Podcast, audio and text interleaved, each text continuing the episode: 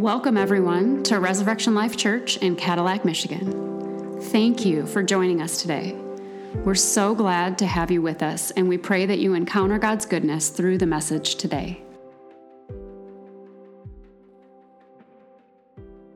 So, as we talk about this forging process, it's a place in which we take a piece of metal and we heat it up, right? Because we talked about this last week. We bring those impurities of the metal, right? They come to the surface in this heating up process. And we can relate to these impurities to the self indulgences that we have, whether they're public or private. And that's what we were trying to bring out and talk about last week. You see, they've become a habit or an idol in our lives. And I asked you to put some effort these past seven days into thinking about what those things are. What are those things that have a grip on us? What are those self indulgences that we often go to before we go to God? And why are we doing them? You see, last week we asked God to heat us up, bring to the surface those impurities so that they can be removed. And it's in this same process of heating up that that, that metal is actually made soft so that we can work with it in order to work with metal, roughly you're 2200 degrees ish, 1700 on the cold side, maybe 2500 on the hot side. If you want to weld, you can go all the way up to 50,000 degrees if you wanted to.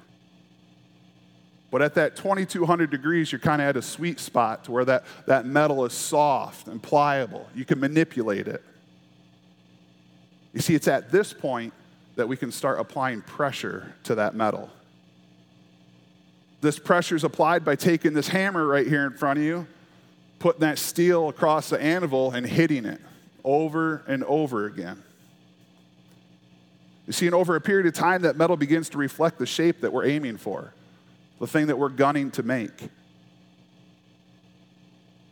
The shaping process of forging is a process of time and a process of patience. The hammering of metal is not so much about how hot you can get the metal or how hard you can swing the hammer into the anvil. It's in this process, it's more about the control of the pressure and where we're directing it. And I think about that. I think about control and I think about pressure and I think about where it's directed and where it's aimed in my life. And I can relate to that. I can relate to that pressure. I can relate to all of those things.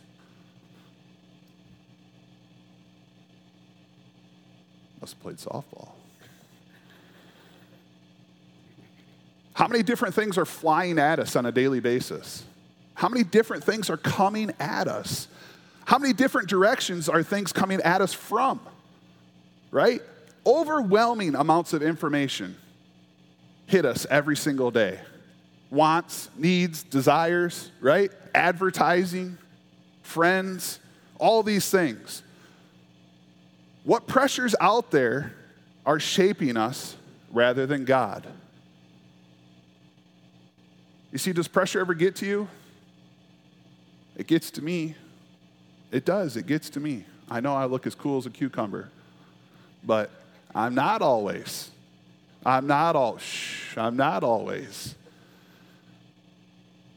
I have a ton of lawn work and landscaping to do at my house. I need to run water lines to part of our property before winter, primarily for a horse that we just bought that I didn't want, but we got and now I love. I'd like to under, install underground irrigation. I want to go to college visits with my oldest daughter. I have to install new bathroom vents in my house very soon. My desk here in the office and at my house looks like a bomb went off. A bomb, literally. I have to install a garage door. I have a vehicle that needs to get repaired. We're right in the middle of refinancing our house. And we're laying out plans to open a new store in Reed City with a drive through coffee shop. I just got home from three days of basketball camp, which was absolutely awesome. But the lawn needs to be mowed, and I need to spray for mosquitoes because they'll carry you away right now. When I got in this morning, I was just kind of going over my message, and I realized I forgot my favorite Bible. I, I, have a favorite, although they're all the same. I mean, I do. But I forgot it. And to top all things off, a couple weeks ago, we had a snake in our house. Now, I was reluctant on whether or not I was going to say this. But I'm going to come at it from two angles. One, yeah, you probably think I'm dirty, but I'm not. We had a snake in our house. But two, if you're scared of a snake, there's a good chance you're not coming to my house. So either way, it's a win. you see, it's pressure. It's pressure. It gets to us. Things happen. We work under it, we're driven by it. We suppress it, we deny it, and we try to escape it. We can feel the pressure in our chest. People take vitamins for it, some other people take medication for it. It keeps us up at night, makes our stomach turn, makes us sweat. I think every single person in this room is probably squeezed by it in some way, shape, or form. You see, what are some of the pressures that seem to be shaping us rather than being shaped by God?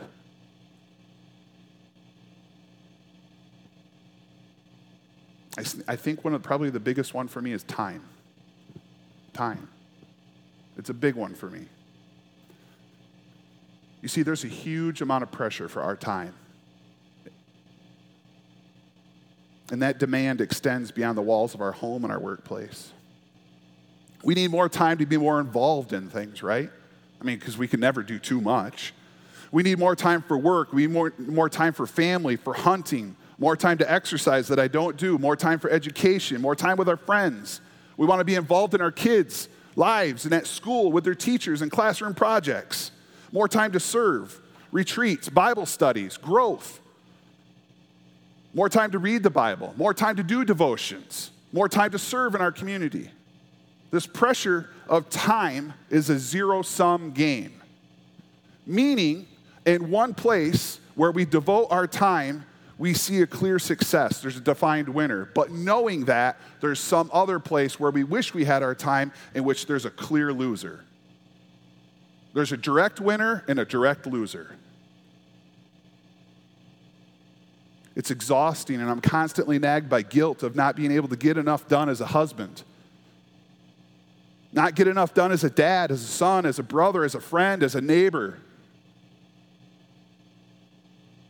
Most of all, I'm going to tell you right now, I know I need more time with God. I do. I need it. We live in this world, but our born again spirits will never be completely satisfied here on earth, will they? No way. There's always going to be tension between the two. Always.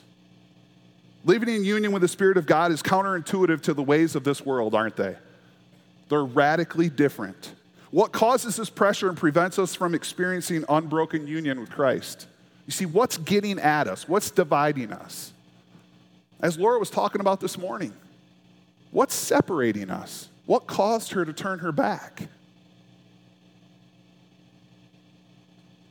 It's our tendency to compartmentalize life into two categories. We have the secular category and we have the sacred category, don't we? Everyday activities of the world vie for our attention, while our times of worship and communion are regulated to Sunday morning worship, and usually that one hour, maybe an hour and a half today, a week.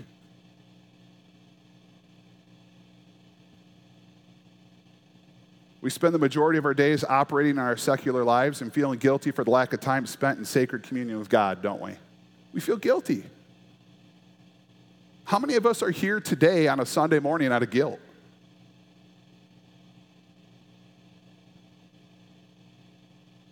Right? We do.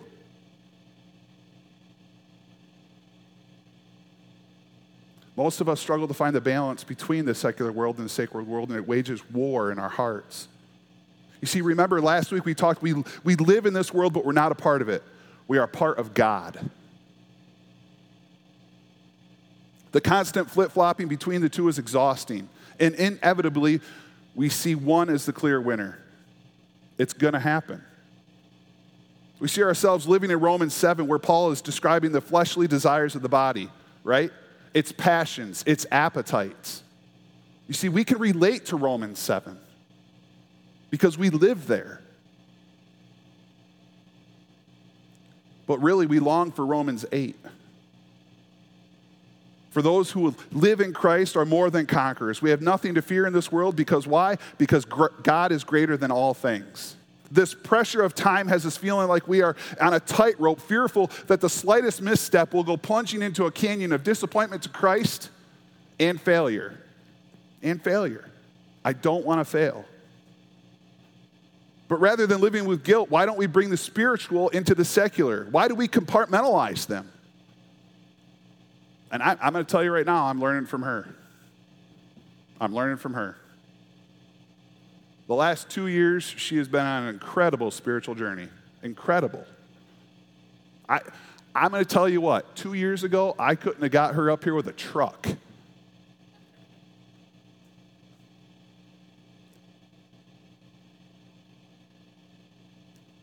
You see, what she's done is she's brought her spiritual life of praying, reading the Bible, church, scripture, serving, and worship into her daily life of her job as a business owner, her daily responsibilities as a mother, as a wife, as a daughter, as a sister, as a friend, and a list of other roles and titles that she fits on a daily basis.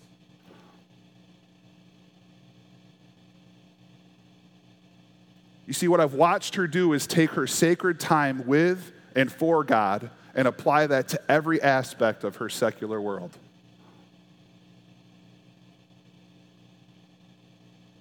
I don't always do that. Actually, it's very rare. Did you know I work in ministry?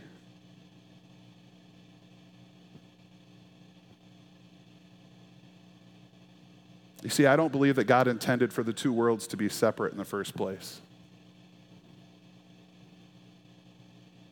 Acts 17 28. For in him we live and move and we have our being. As some of your own poets have said, we are his offspring. For in him we live. In him and him alone we live. And we move everywhere we go on a daily basis. Everything our hands touch, everywhere our feet go, we are with him and we bring him. And he is in our being our being the kingdom of God, what Pastor Dwayne talked about a couple weeks ago. That kingdom is inside of us and we take it wherever we go. The Passion Translation. It is through him that we live and function and have our identity. Just as your own poets have said, our lineage comes from him. In this, we are called to bring him into everything that we are doing. We need to bring God with us to our workplace, bring Him with us to our school activities, bring Him with us to our sporting events, bring Him with us when we're cooking, folding laundry, ironing. Yes, I do iron. I learned how. Washing dishes, right? Washing dirty faces and wiping butts. Because we're parents. He's not only in certain areas, He's everywhere.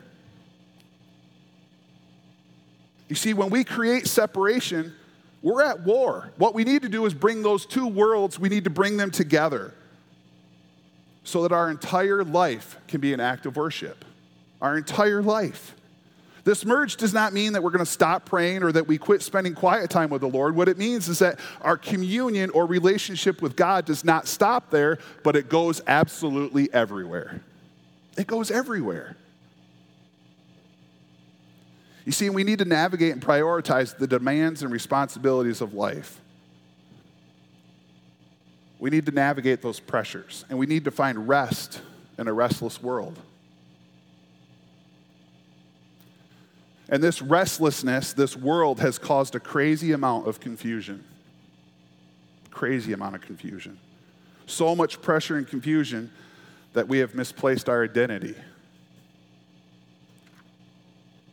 We've misplaced our identity in Christ. The identity or the idea of identity has become a confusing concept that's become hard to understand. And I think probably in the last 20 months, 24 months, it's only gotten 10 times worse. I believe there is so much confusion and pressure surrounding this topic, and it seems like that there's a never ending opinion in our world about what identity is, where it comes from. We hear questions like Is my identity something that I'll discover? Is it something that's assigned to me? Is it something that I'm supposed to create?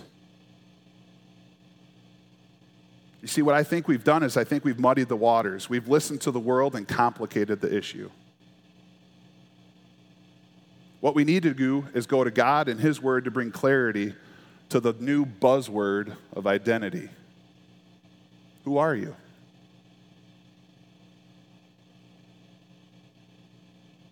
I read one time that identity is a sense of self and a sense of self worth. This has to do with how we, how we value ourselves and what we do and how people view us, right? You know, I think about those two things more than I ought to. I actually can tell you I think about those things not knowing almost in every action that I do because I'm thinking. What are they going to think?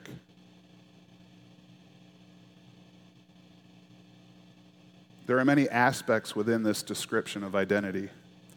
But I want to take a look at this idea of identity and relate it to what we read in Genesis 1 and 2. Adam and Eve received their sense of worth and their sense of self from God. They received it from what He spoke to them and what He spoke over them. You see, their meaning and purpose, their identity came directly from the mouth of God.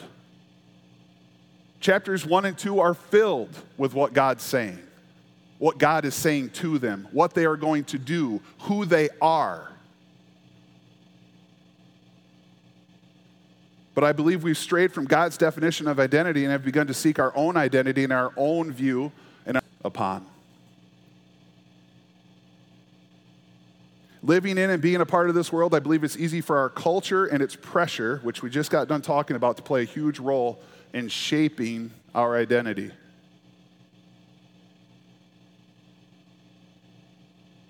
I think we can kind of put that into two points, maybe, two parts. You have the traditional part, right? Where roles are assumed. I think this is probably a little bit different of approach than it was maybe 20, 30, 50, 100 years ago. But in the traditional approach, our sense and our self worth comes from the roles that we play in our family and in our community. These roles are assumed or given directly from family for the good of the family and for the good of the community. You see, what we've done is we've laid down the promises of God. We're in a farming community, right? Yeah, somewhat. How many of those people do you know that farm, farm because their dad's dad's dad's dad farmed? They don't want to be a farmer. They don't have nothing to do with it. But they assumed the role and they assumed the identity for the good of the family.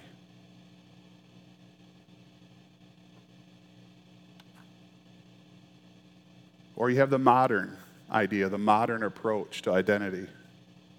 We get our identity of self and, and worth from inside of ourselves. Inside of ourselves.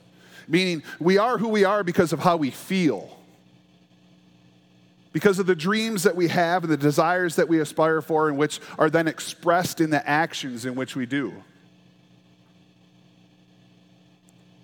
You see, this modern approach, in my opinion, is individualism. It's selfishness. Do what makes you happy. Great job, Nike. It's not about doing what makes you happy. Our culture says that you decide your identity. We're in a world that is struggling with identity. We don't even know who we are. And I say this with all of my heart. We don't even know if we want to be a man or a woman. We don't know.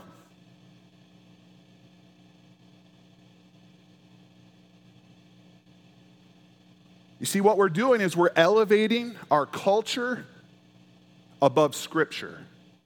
We're elevating our that we want, and we have taken in the place in which we live in, the places that we desire, the actions that we want, and we have taken that and we have trumped the Word of God.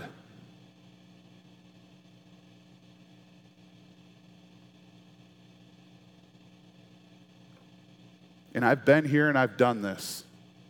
What we're doing is we're using the word victim instead of sin. Victim. And if we're going to stand behind the identity or the idea of being a victim, then I'm going to tell you right now we're all victims. We're all victims of the fall. We're all victims of the devil. We're all victims of sin. We're all victims of lust. We're all victims of pride. We're all victims of idolatry. We are all victims. No, what we've all done is allow sin to enter our lives. Why? Because we're born into it. Why? Because of the fall.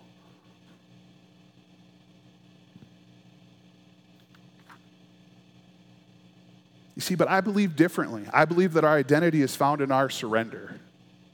That's what I believe our identity is in. It's in our surrender. And when you surrender, you don't get to make the terms of that surrender, do you? When you quit or when you give up or when you say enough is enough, you're not deciding what goes on in agreement processes. A surrender is a surrender. You're surrendering to the terms and to the person in which you surrendered to.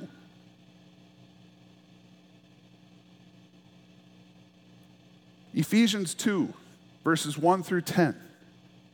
As for you, you were dead in your transgressions and sins, in which you used to live when you followed the ways of this world and of the ruler of the kingdom of air, the spirit who is now at work in those who are disobedient. All of us lived among them at one time, gratifying the cravings of our flesh and following its desires and thoughts. Like the rest, we were by nature deserving of wrath. But because of his great love for us, God, who is rich in mercy, made alive with Christ even when we were dead in transgressions. It is by grace and grace alone that we and you have been saved. And God raised up with Christ and seated us with him in the heavenly realms in Jesus Christ, in order that in the coming ages he might show the incomparable riches of his grace expressed in his kindness to us in Christ Jesus. For it is by grace you have been saved through faith. And it is not from yourselves, it is the gift of God, not by works, so that no one can boast. For we are God's handiwork, created in Christ Jesus to do good works which God prepared in advance for us to do. That's our identity. That's our identity.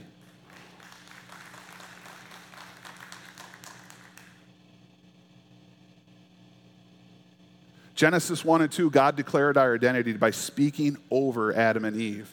But when that crafty serpent, when he showed up in chapter 3 of Genesis, everything changes. Everything changes. You see, our identity at that point is fractured. It's fractured. Paul tells us in Ephesians chapter 2, verses 1 through 3, that the widespread of brokenness is a result of the fall. You see, we're dead due to sin. Paul says in verse 2 the sins in which you used to live when you followed the ways of the world and of the ruler of the kingdom of air. The ruler of the kingdom of air was the devil, is the devil. The spirit who is not at work in those who are disobedient. You see, no matter what we try to do to change our identity outside of Christ, we are determined by darkness. And there's that word again. I think for the last two or three weeks, we've talked about darkness. It's come up over and over again. What's darkness? The wickedness of evil. What's darkness? The absence of light. What's light? Jesus Christ.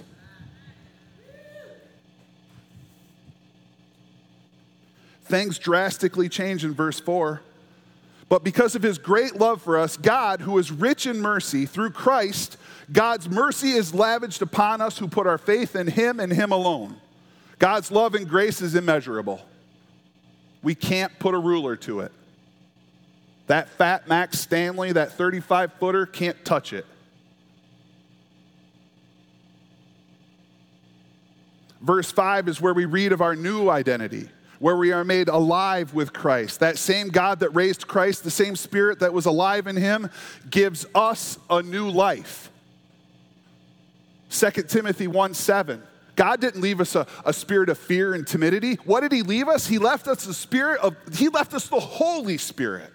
That's what He left us. And we have control, we have control of the lusts, the desires, the things that Satan speaks, you know we have control of him? We have control of him.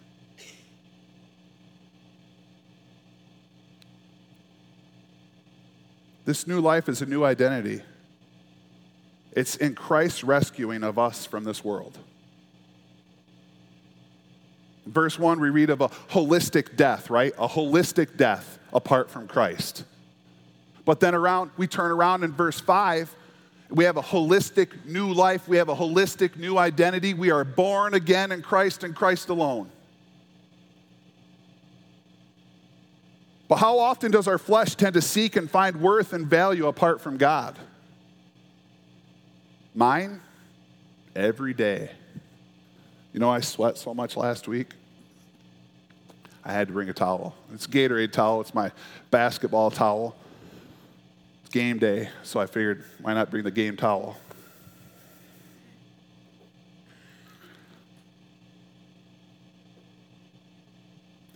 In the pursuit of the flesh,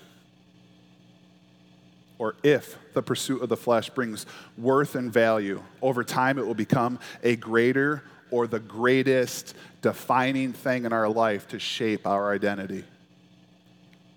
This pursuit will lead to an identity filled with pride and idolatry. I live it.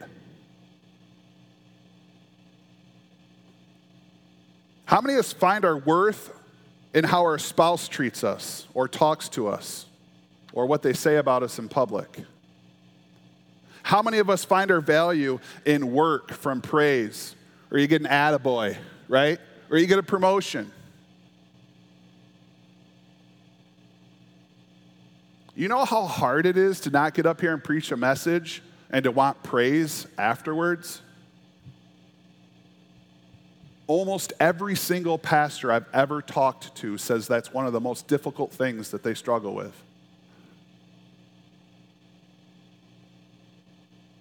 Over time, I've seen these pursuits become the greatest identity of a person.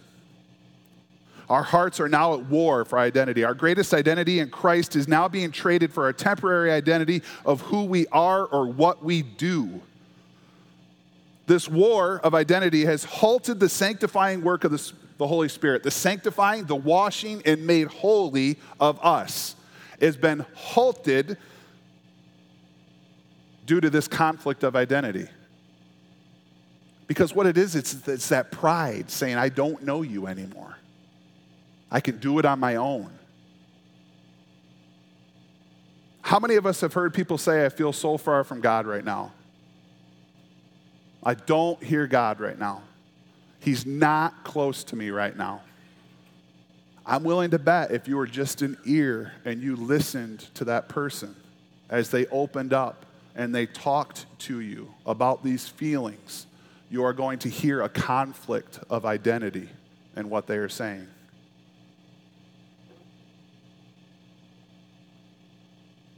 These examples of the spouse that we just talked about, hearing about how they talk to us, are we hung on that?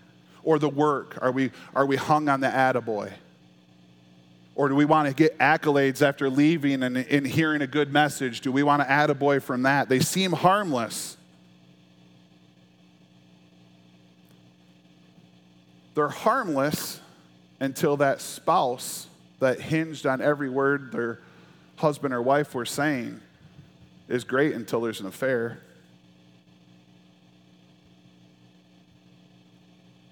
Or if you're finding your identity and your praise from your job, what happens when that job's gone and people have to downsize and things shift?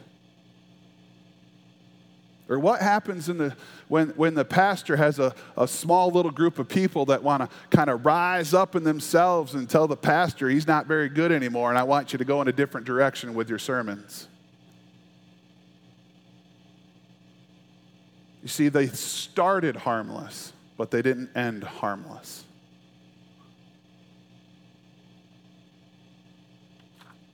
What seemed harmless had hold of our hearts a heart that we've leveraged over our greatest identity, which is in Christ. We must realize and recognize who we are apart from Christ, sinful people, right? It's okay. Realize and recognize who we are, but we also need to understand the amazing gifts of life that we have through Christ. Through Christ. As pressures squeeze our hearts, what is brought to the surface is the impurities that have begun to steal our time and shape our identity. It's shaping us. Our life, our identity does not come from the pressure of this world or our traditions. Our identity is found in Christ and Christ alone. And like we said last week, you can't have one church or one foot in the world, one foot in the world and one foot in church, can we? We can't. It doesn't work. There's conflict. It's 10:05. I have two more points. How's that going to go? It ain't. We're going to finish next week. so,